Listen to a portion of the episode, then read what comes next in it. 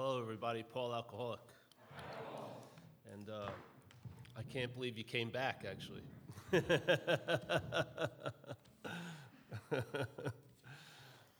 well, I want to read the promises to start off in, uh, in the book. In our book, in AA, it's in America, it's I think page 83, right? So the promises. If we are painstaking about the phase of our development, we will be amazed before we are halfway through. We are going to know a new freedom and a new happiness. We will not regret the past nor sh- wish to shut the door on it. We will comprehend the word serenity and we will know peace. No matter how far down the scale we have gone, we will now we will see how our experiences can benefit others. That feeling of uselessness and self-pity will disappear. We will lose interest in selfish things and gain interest in our fellows. Self-seeking will slip away. Our whole attitude and outlook upon life will change. Fear of people and of economic insecurity will leave us. We will intuitively know how to handle situations which used to baffle us. We will suddenly realize that God is doing for us what we could not do for ourselves. For my experience with this program, and concerning the aspect of a spiritual awakening, uh, the spiritual awakening for me is the doorway to a new freedom and a new happiness. In the old m- mental system of self, we had an idea what happiness was and what freedom is. But now, when this shift occurs in one's head, it's not just a head, but a psychic shift, you'll know you'll have a new meaning, a new freedom, and a new happiness. In other words, you won't be able to recognize it. It won't look like your idea of what freedom and happiness was. We will be amazed before we are halfway through. We are going to know, we will not regret the past nor shut the door on it. So, for me, and the view that, that started taking over my life is that the way I think of the past is that if it was supposed to happen, it did, and if it didn't, it didn't, wasn't supposed to happen. It's really a nice, clean way because the mind loves to go into this little. One of the little uh, hallways of hell up here is what if or I sh- if, oh, if only, or I should have, yeah? If, the mind, if you see that introduction, say no to that little invitation because it's going to take you and what you bring back is not going to be any good. So if only, if only I wouldn't have walked across that street, I wouldn't have got hit by the car. But I did get hit by the car, yeah? You just forget that fact. So amazing how many people ex- they express their free will, not now, in this moment, but in time. They think they could have done all these things differently. You know, if I wouldn't have done that, if I would have done this, but while you're in this moment, you feel like you're a victim to circumstances and situations. But in time, you're constantly believing it could have all been different.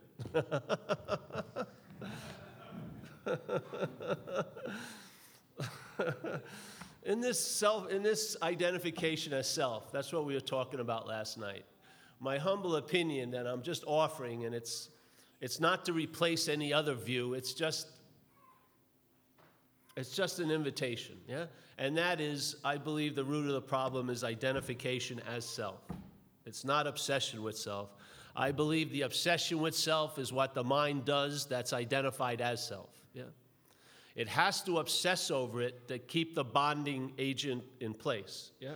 Because it's so obvious, in a sense, through conscious contact, that there is no self that the mind has to convince you of it all day. So your narrative about a day is based on being a self, yeah? All your thoughts are about self, or the thoughts that are happening, you think you're the one who thinks it. Those are the relationships. Either you're the thinker of the thoughts or they're about you as self. And that narrative, it sounds like it's your voice, doesn't it? It's like K Paul, like a radio station. K Paul 24 7. You know? I can't I can't pick up any any other station but K-Paul, you know. But this narrative is what binds you to this idea of being a body, yeah, this and a head, and in that identification, you make spirit secondary. It's not you don't do it person, per, you know. It's not personal. if you take this to be number one, spirit can't be number one. It has to be number two to this. Yeah? So this becomes uh, my primary uh, identity. And then when I'm in this condition, I suffer from this primary identity. And maybe after a lot of other attempts, I finally come to spirituality. And I hope that maybe spirituality will give me a solution or give me an advantage to being me. Yeah? But there is no sense that you are spirit. You're just trying to like graft spirit onto you as this, yeah? So you study a lot and you do a lot of things, but you notice that they don't really stick. You've got to keep doing them all the time, yeah? If you one hour of not being vigilant, it slips right off. You got to pick it up, put it on here, get the book, read it, do this, do this, yeah? Because it's not a natural thing. You're not a body and a brain. You are the spirit, yeah? Like when I was young, I had an Uncle Fred who was really nice to me. He used to give me money at birthday parties, relatives' parties. And uh, he passed away. I was nine years old, and my mother took me to the funeral, and we walked by the casket, and I looked in the casket, and there was Uncle Fred, yeah? But when I looked and I saw the body, I had a hit that that isn't Uncle Fred, a realization. It was clear as day that ain't Uncle Fred. I was seeing the body, but I, the, the animating principle, the spirit had left the body. And I was misidentifying the spirit as the body. I thought the body was Uncle Fred because I'm thinking I'm the body. Yeah? But when I saw the animating principle, the spirit of life out of the body, it was obvious that had never been Uncle Fred. Yeah? I was just making a mistake. I was seeing him as something that he wasn't, exactly the way I'm seeing myself as something that I am not, yeah? So the root of the disease of alcoholism is alcoholism is a disease of mind and perception, yeah? You can't take an x-ray and find alcoholism on the body. You can see effects of, of, of a body of alcoholism, but you can't, it's not like below your underarm or in your third rib. There's no place you're going to find alcoholism, MRI scans, everything because it's in the mental process, yeah? It's how you think, it's how you perceive. It's the idea of false evidence appearing real to you. There must be something going on that if that the mind can present false evidence, it will continually appear real to you. Yeah?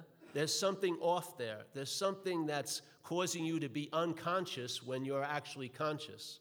You're unconscious enough that you can't even see when the mind is presenting false evidence, it appears real to you. Yeah? And then you react as if it's real, and then the shit hits the fan, usually. Yeah? Most of us are living in a hallway of shit and fans, really, aren't we? We're just running the gauntlet, and we don't know why the fans keep turning on and the shit keeps moving in front of them. And then we have a tendency to go, what? And get hit with the shit and then we know it hit the fan after we wipe it off our face. That's slow, actually, you know. You'd like to see what turns the fan on and what makes the shit move and line up. Yeah, I would hope so, you know. Would save us a lot of trouble. but these are aspects of being unconscious. You're aware and yet you're unaware. I believe you're aware and yet you're unaware of being awareness. That's what I sense, yeah? And why you're aware but you're unaware that you're that awareness because you're very aware of being a body and a brain. And in the remembering this to be me, I forget spirit. Yeah? It's, you can't really entertain both because if you entertain this as me, spirit has to be something else, something that you can get. And that's why you miss it because it's actually you. So when you're reaching for a spirit, that's spirit reaching. Yeah? That's why it's hard. That's why it says self can't get out of self, or the seeker is the sought in spiritual terms. Yeah? The seeker is what the, the seeker is looking for the seeker, in a sense. Yeah? So I'm seeking for this, but I'm calling this a that, a Paul. Yeah? In that illusion, in that delusion, it causes a lot of confusion. Yes? I can see false evidence appearing real. I can see someone who's trying to be of help to me, a threat. All of these perceptual uh, delusions occur, and the thinking is crazy. Yes? Your thinking is living in what's not happening. You're constantly thinking about the past, or actually from the past, about a future. And it's so strong that you will basically be unaware of being here.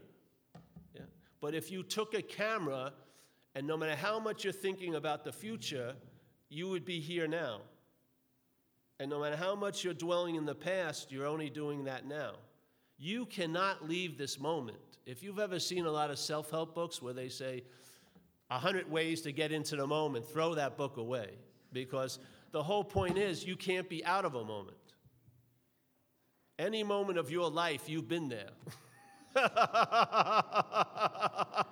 Every scene of the crime, you were at that scene, yes? so, this idea of trying to get into the moment is reinforcing the belief you can be out of the moment. This is mind, mind, selfing, selfing, totally selfing. Yeah? The selfing convinces you to, that you're out of the moment. Then it tells you how to get into the moment, which is even a bigger way to be out of the moment. Yeah? All right, so let's say someone says self is the problem. So you, it hits you. Yes, it's true. What happens if you sign up for a two year course of workshops about self? Wouldn't that be obsession with self? So trying to get out of self can just be as obsessive as getting, being in it. See, you can't get out of this trap as self. Self can't get out of self. How could a product of a mental process, because you did not have a sense of self when you were one years old. They've already proven it in research that the first year, year and a half of life here, the, the baby has no sense of other. It's all just a wash in awareness, yes? Then the mind starts formulating, and a mental process occurs and puts out the idea what am I? Yeah? It asks the question, but it already provides the answer. I am this, Paul. And that is mother. And then, bah, the world begins. Yeah? But before the world began, there was awareness. Yeah? Awareness of itself through a body, not seeing the difference. We outgrew that and we grew into this identification. And for some of us, the identification as self is infected with the disease of alcoholism.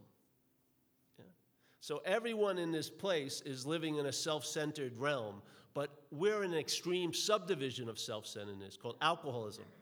It tends to treat the host a lot worse than just self centeredness. and why we come to meetings in a way, for me, is when we share about alcoholism, and that's what we do, yeah, when we go to a regular AA meeting, we sit there and we share about our feelings, my thoughts, and my reactions to life. And you're sitting there, and for me, when I came in AA, I had a sense of terminal uniqueness. I didn't know I had a sense of terminal uniqueness. I found out later, but I thought no one felt the way I felt. I thought definitely no one did the bad things I did. And definitely they didn't think like I thought. And I came in here, and this is the isolation of alcoholism. When I was a kid, they took pictures of me and my family, and I looked like a little cherub, you know, like an angel. And the whole family looked very angelic, you know, just love. It was like just brightness in the picture. And then thinking started to occur. And around six years old, there'd be pictures of the family, and I'd be sitting in there looking at my mother suspiciously. I started to isolate already. There was a withdrawing, yes? A withdrawing. And I came and went into this little cave, and then my Greek oracle was the thoughts. They told me who you were, what you were, who I was, what I was, what was going to happen, what this and that, and this and that. And I became reliant on that. That is what I call self. And it says in our book, Why do you have so much fear? And it says a very simple answer Isn't it because self reliance has failed us? Yeah? As soon as I started to rely on self, I basically forgot my own nature. Yeah? I took the nature that self displayed, which is a body, me, Paul, yes? With mother and dad and this and that, and can get hurt and not get what I want and da da da da da da da, all this stuff, yes? I got sucked up into that, and I didn't know it, but my thinking has alcoholism in it. So I'm extremely self centered. And yet I can't compare my thoughts to you because they're not outside. I can't look at Gene and, and say, there, oh, I don't want those thoughts. And while you're thinking, you're just assuming that's what thinking is, just the way I'm thinking. But after, you know, when I got into recovery, I realized the extreme severity of the self centeredness. The only way I looked at life was how it pertained to me. I had a very difficult time putting myself in your shoes. It was incredibly difficult.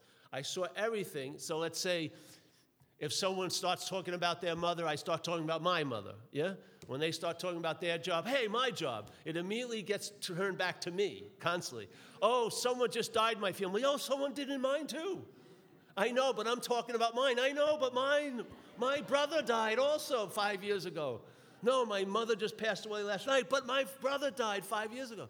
It immediately gets referred right back to me. Everything. You know, anything. Right out of the blue, you can be talking about Venus. Oh, yes. I have a memory of being in Venus. It's incredible. This is called self centeredness. It's like a giant, giant vacuum, it sucks everything in. And then what it does, your head represents it to you over and over and over again, doesn't it? It represents life, doesn't it? Doesn't don't you wait to hear what it has to say? Am I having fun at this party or not? Oh, let me tell you. Your fairy princess isn't here, so you're not having fun. Oh, I better leave then. You have no idea what's going on. You're just waiting, and you sometimes it's like an eight hour delay. You don't even know something happened until days later, or maybe years later. Some people at the deathbed. It's a real harsh awakening when they realize, Jesus Christ. My whole life was an interpretation. Ding, they're done.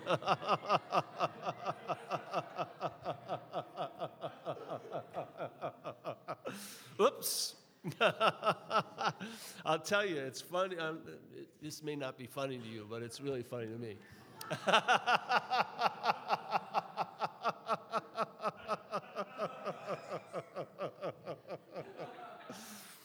I'm back now. Let's say you're in this thing where that's all you're living by is an interpretation, yes? Something happens, some, you're consciously in contact, you're hearing, feeling, tasting, touching, smelling, but you have really no idea what's going on, so the head tells you. So let's, let's say that's happening every day. So every moment, the head's interpreting the moment, yes? The interpretation, you get the interpretation the next moment. So a moment happened, you weren't present for it in a sense. The mind interprets it for you in the next moment. Yes? And then, so you're not present for this moment because you're now having an interpretation of the last moment. And the next moment is again the interpretation of this one you just missed. and it goes on and on and on and on and on. So let's say you have a finite amount of moments in this life as a body. It's not going to be eternal, yeah? Let's say, okay, so now you've been listening, all you've been doing is listening to your head your whole life, telling you what's going on, what's not going on, what, you know, all this. And then there's the moment you die, the body dies, yeah? So there's the death, and you're waiting to hear from the mind, hey, did I die? but you don't understand, the narration is in the, of the body, it died. You're never going to get the next uh, story, yeah? You missed the bus, basically. Like in some, some views in Buddhism, the whole point of living is to be at the point of when you die, because that's like a transition. You just missed the bus. All you did was complain about the bus your whole life, and then you miss it.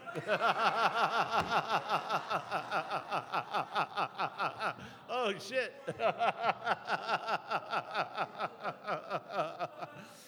So after a while, you get in the habit of believing an interpretation. Because why? It has, in a sense, become successful in causing you to be seemingly unconscious. Yeah? So if you're unconscious to now, which is you're in contact as now, hearing, seeing, feeling, tasting, touching, and actually seeing thoughts. You're not thinking thoughts. If you were thinking thoughts, then you could probably stop them. Yeah? Really, just like if you're running and someone says, stop running, you, if because you're running, you can stop. Yeah? No, I can't stop. I'm addicted to running. Maybe. But usually you go, okay, I stop. Or they say, hey, Paul, stop yelling. All right. Stop talking. Okay. But stop thinking. Whoa, wait a minute. You don't seem to be able to do anything about that, yet you believe you're a thinker just like a runner and a talker and a this and that, yeah? You apply something that has nothing to do with what's going on. Me and you aren't thinking, in my view. There's just thoughts happening, yes? Based on conditioning and stimuli. And you're seeing the thoughts because that's what you are is consciousness or awareness or spirit.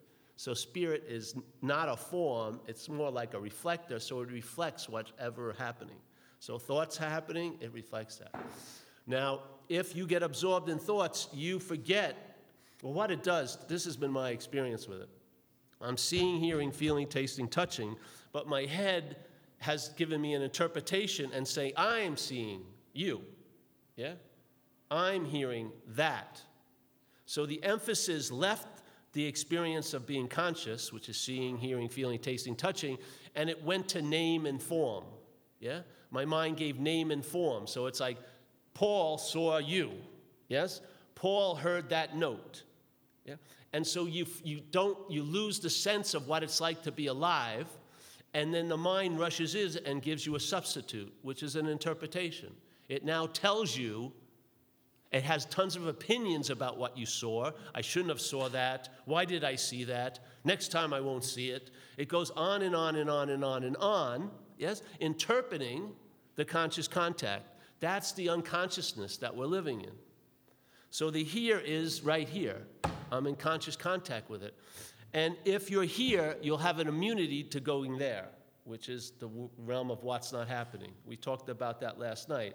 The mental realm has time in it, yes? Has an idea of a past and a future. But you tell me where the future is. Is there an airport you can land in the future? Is there a hotel you can rent a room at?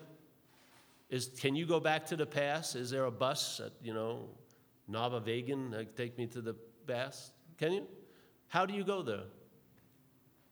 And you actually don't go there physically because if there's a camera on you and you've just gone to the past in your head, you're still here in the room. How do you go? Through thought, yeah? That's the only way you can travel into time is thought, past and future. That's what's not happening. Haven't you noticed that? Bring next Friday here. Yeah, all right? And let's say Friday was going to be fearful. Then, if not next Friday was here, every one of us would be experiencing fear. But that's not happening. Our minds are going into a realm called what's not happening, and you're thinking something's going to happen to you next Friday. That may be bad, like cancer or getting fired or something, yes? Now, you may be healthy as hell right now, but that doesn't mean a damn thing to your head. it really doesn't. It's not noting it at all. It just wants to fantasize about how terrible it's going to be. Yeah? So now your head's there, which is not a there, it doesn't exist but it has a magical way to bring something from there. Yeah? A product. What is that product? Well, let's say you're going to have cancer next week. I would say it's going to be anxiety. And the anxiety is going to be an experience produced by a mental process now. Not an experience produced by seeing, hearing, feeling, tasting, touching, but produced by thinking. Yeah? It makes up an experience. It's not an experience that I have received, it makes one up. I, it produces anxiety. People are calling anxiety fear. Fear is a valid emotion. Yeah? Fear is something that arises in the body when there's a threat now. Most of us are in anxiety. We're not in fear at all. We live in anxiety. It's, it's produced by thinking about what's not happening. What would be the solution to it? I would say recognizing it's not happening, wouldn't it? What more would you need to do about all those thoughts that are causing giant therapy bills and everything else? What would be the simplest thing to do is maybe recognizing it's not actually happening. What? If that hits you, really, to me, it's like a ton of bricks. If it hits you that it isn't happening, what would be the next appropriate response? Nothing. it's not happening. There it is. The appropriate response to what's not happening is nothing. You recognize it's not happening. Why would I want to give it a response? If I give it a response, it's happening now. Yes? But if you're in only there, you can't see the difference between what's happening and what's not happening. Actually, what's not happening is more important than what's happening. Look at where your thoughts go. They dwell in the past and the future. They could care less about now. They're always concerned about later and before, yeah? Now, there's no need for thought to, to be aware of now because this is, see, we said it last night. What's happening has one quality, what doesn't happen has. Has one quality, what doesn't, what does not happen doesn't have, which is it's happening, yeah? Very simple. That quality is all that it is. That's the conscious contact. All of this, what's not happening, there is no conscious contact with it. There's only mental contact with it. Mental contact with it that brings about a conscious contact with it when you feel it in the body. Yes? As a product of the mind. Yeah? So for me, the solution here is so simple, and it says in the book, uh, you know, to improve our conscious contact with that higher power. Now, it's up to you what you believe the higher power is. I don't believe the higher power is externalized or an object to me. I would say to me, the higher power is like a present tense verb, and I'm a present tense verb. So, my idea of a higher power is that it's always available at all times with no requirement necessary to meet it. In other words, my head doesn't play gatekeeper to my access to the higher power. Because if it does play gatekeeper, that's playing God. Yes? The self is playing God with God. It's telling me when I've been good enough to enter, and it tells me when I've been bad to get kicked out. And it's very whimsical, God. It's all like the Old Testament God. You ever read the Old Testament? Sounds just like yourself, doesn't it? In Your head. It's jealous. I'll smote you, and if you do this, and don't put any other God before me. It sounds just like your head. So this whole idea in AA is the biggest part of AA is to quit playing God. There was a psychiatrist that did a master thesis on AA in America, and he wasn't an alcoholic. And he distilled his whole uh, take on AA as people are just learning how to quit playing God. That's all they're doing in AA. Yeah? They're learning to rely on something greater than self instead of relying on self. And you can tell the tree by the fruit. Like Jesus says, if, it's, if you're relying on a bad tree, you're going to have bad fruit. Yeah? If, you, a good tree can, can only produce good fruit. You'll know the tree by the fruit. If you're in a lot of anxiety and you have resentments and anxieties are going on and on and on with tons of stories to back them up, you're totally in the obsession and identification as self. No matter how many times you think you've done the third step, take the diagnostic. It's very obvious, yes? If you're entertaining a lot of anxiety, there's, you're relying on self because that's what happens when you put faith in self. It produces anxiety. It does you believe, you have faith in the thoughts that are about what's not happening, that faith is what produces the anxiety. Thoughts about what's not happening cannot produce any product whatsoever. They're not happening. What they're thinking about is not happening. But you believing them, you, you believing them produces the product. Yeah? Your faith in the thoughts produces your own anxiety. If you, if you take away the faith in that and put it into something greater than self, you will be freed from that anxiety because when I, I've experienced faith in what's greater than self produces an ease and comfort in my skin now. It's the same faith, it's just put in a different vehicle. If I put it in the vehicle of self, it produces anxiety. If I put it in the vehicle of something greater than self, it produces an ease and comfort here with you and myself. Same faith. Exactly. The same power. It's just what you put it in. So, what can, what can make what's not happening seem so real is not what's not happening, it's your belief in it. Yeah. You're the power. Just like a thought, people believe thoughts are driving them crazy. But if you really look at it, if you see what's going on, thoughts just appear, yes? The, the real important aspect of that is who thinks see is seeing the thought. If it's self that sees the thought, he says it's thinking the thought and it's about them. Then what happens is the thought is a vehicle, and when you say, when there's a thought and it's seen as my thought, my represents Paul, yeah? Paul represents lots of old ideas, lots of conditioning, lots of opinions. Just like in AA says, the results will be nil unless you let go of all your old ideas. All of these old ideas, now, as soon as the thought is seen, the bridge of my gets produced, it injects the thought with old meaning. You are giving the meaning to the thoughts. The thoughts aren't hitting you with any meaning, you're giving them the meaning.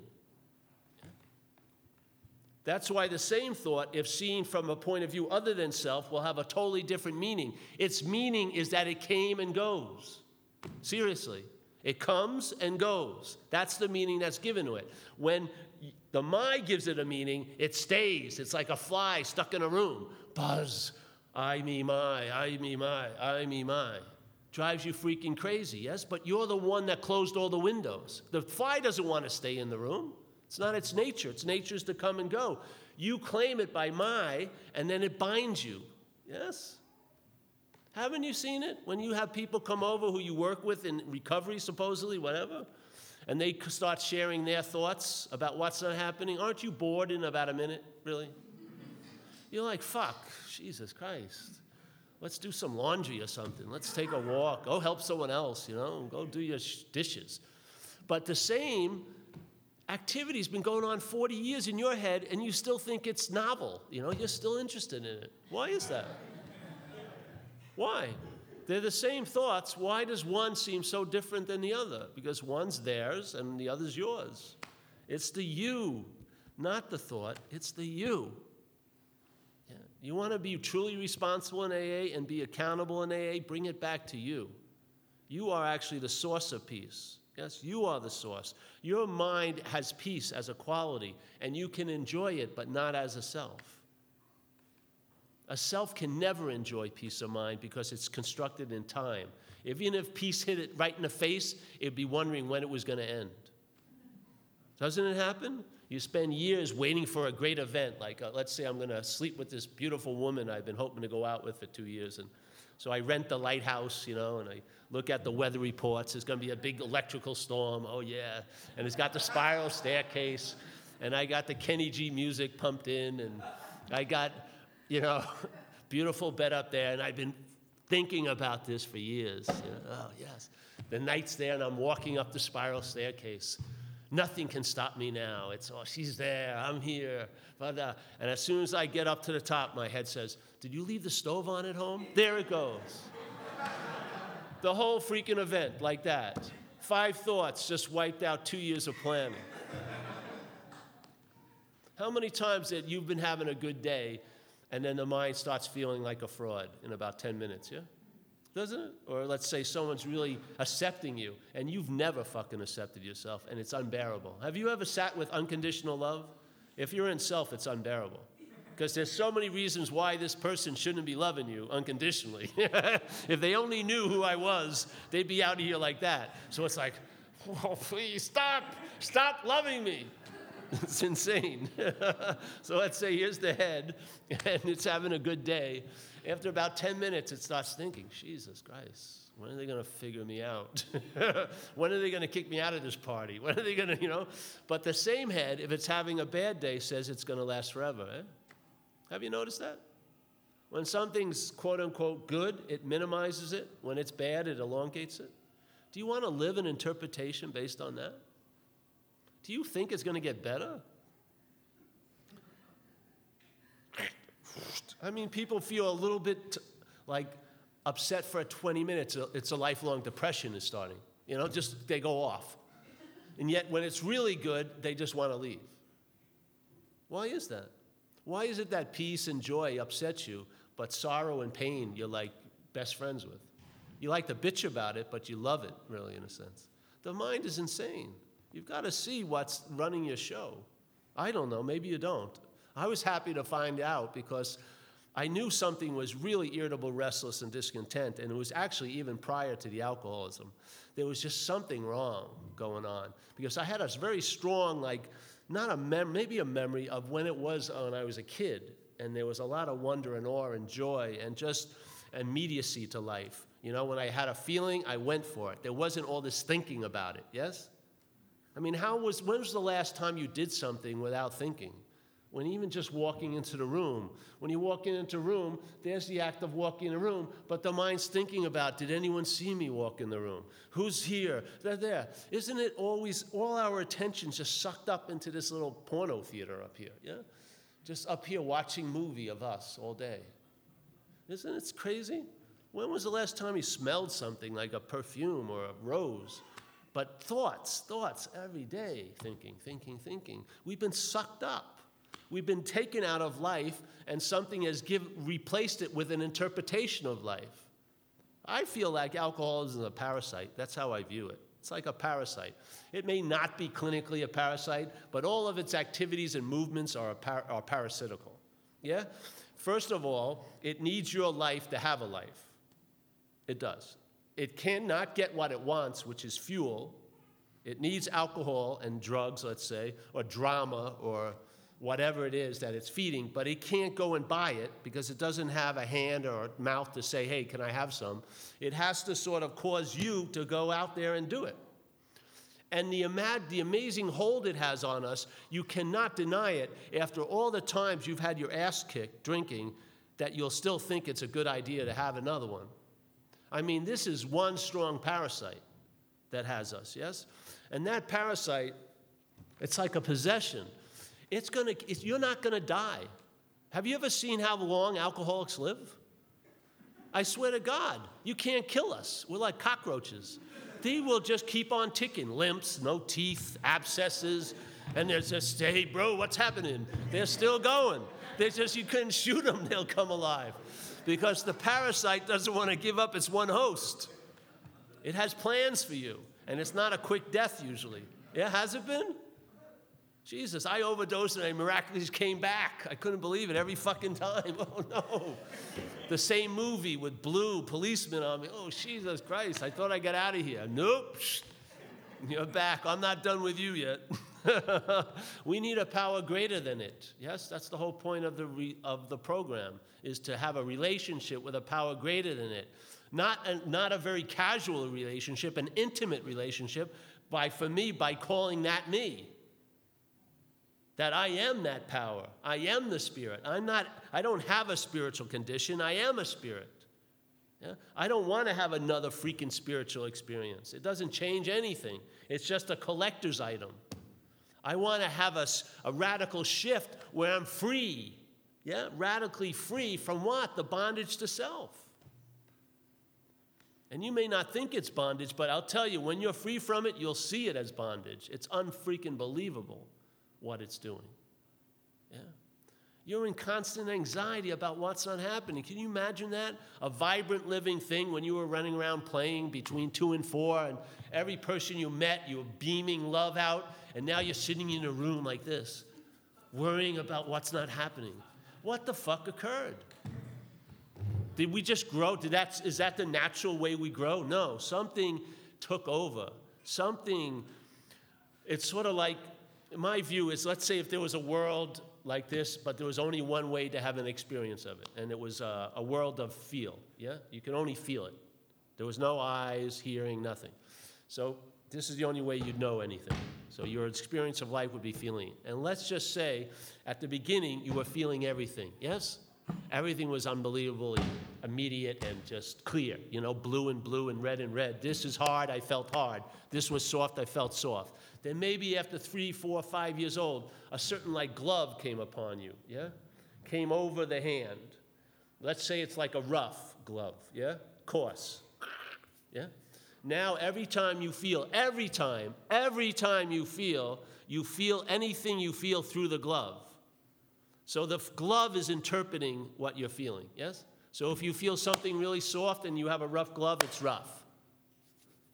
If you feel some anything, it's always going to be rough. It's always going to be translated into being rough. So let's say in this little world there's a scripture about describing the incredible bliss of the of the beloved, the all oneness, and they describe it as walking through a rose garden and feeling all of these millions of petals, the softness of the roses. And this is like the spiritual description of heaven, let's say, in this little realm.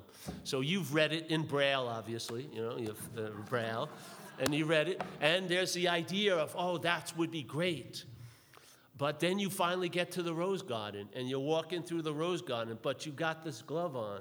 You've forgotten what it was like to be the hand.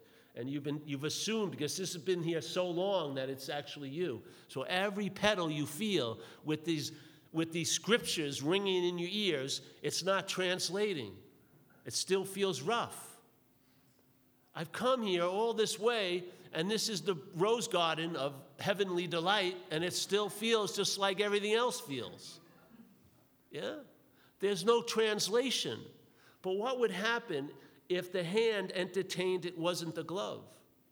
What would you think the next thing it could entertain would be? I can leave the glove, eh?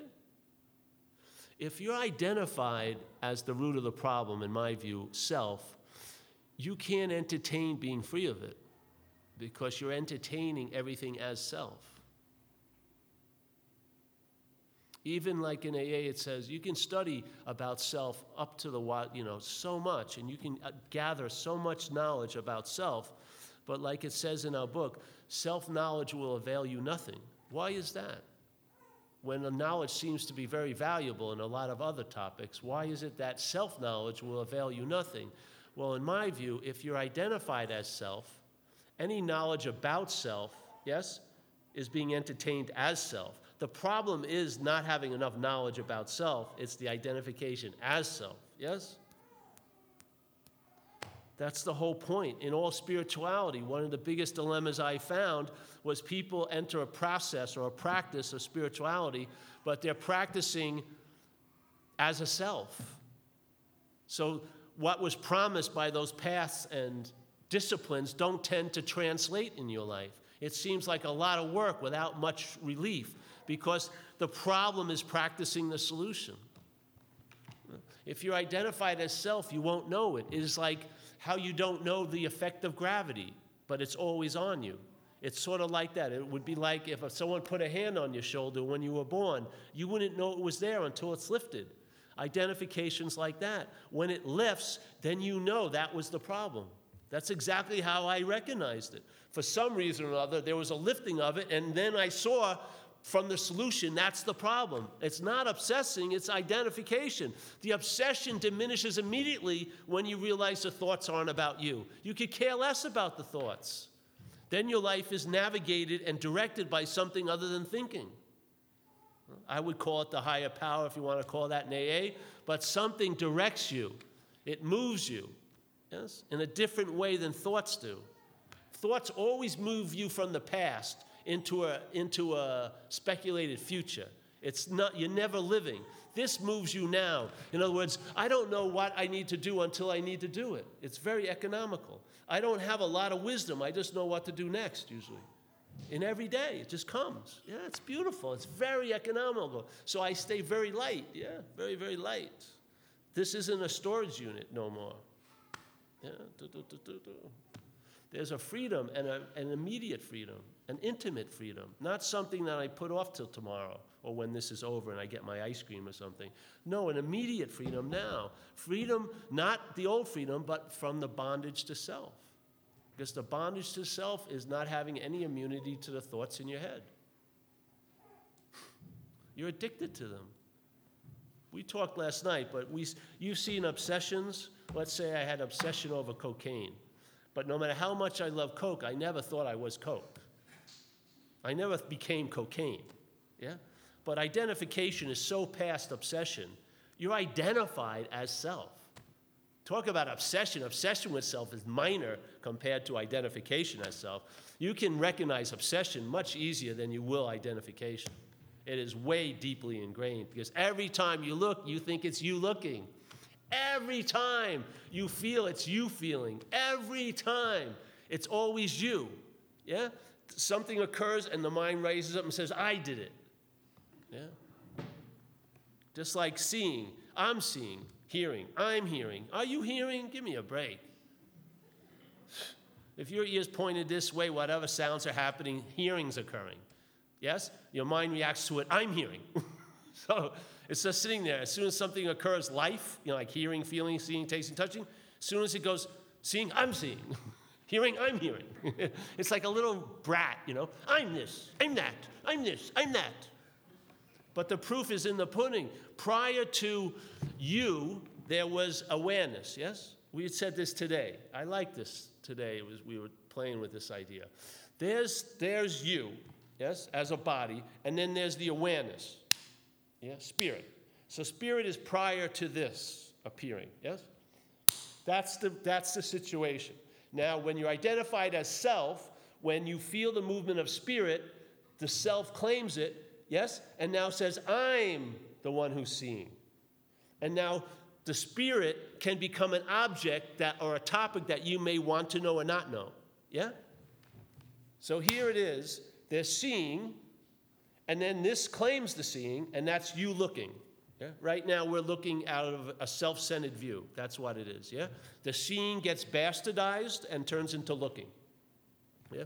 So here we are. I'm looking now. What am I looking for? Maybe the seeing.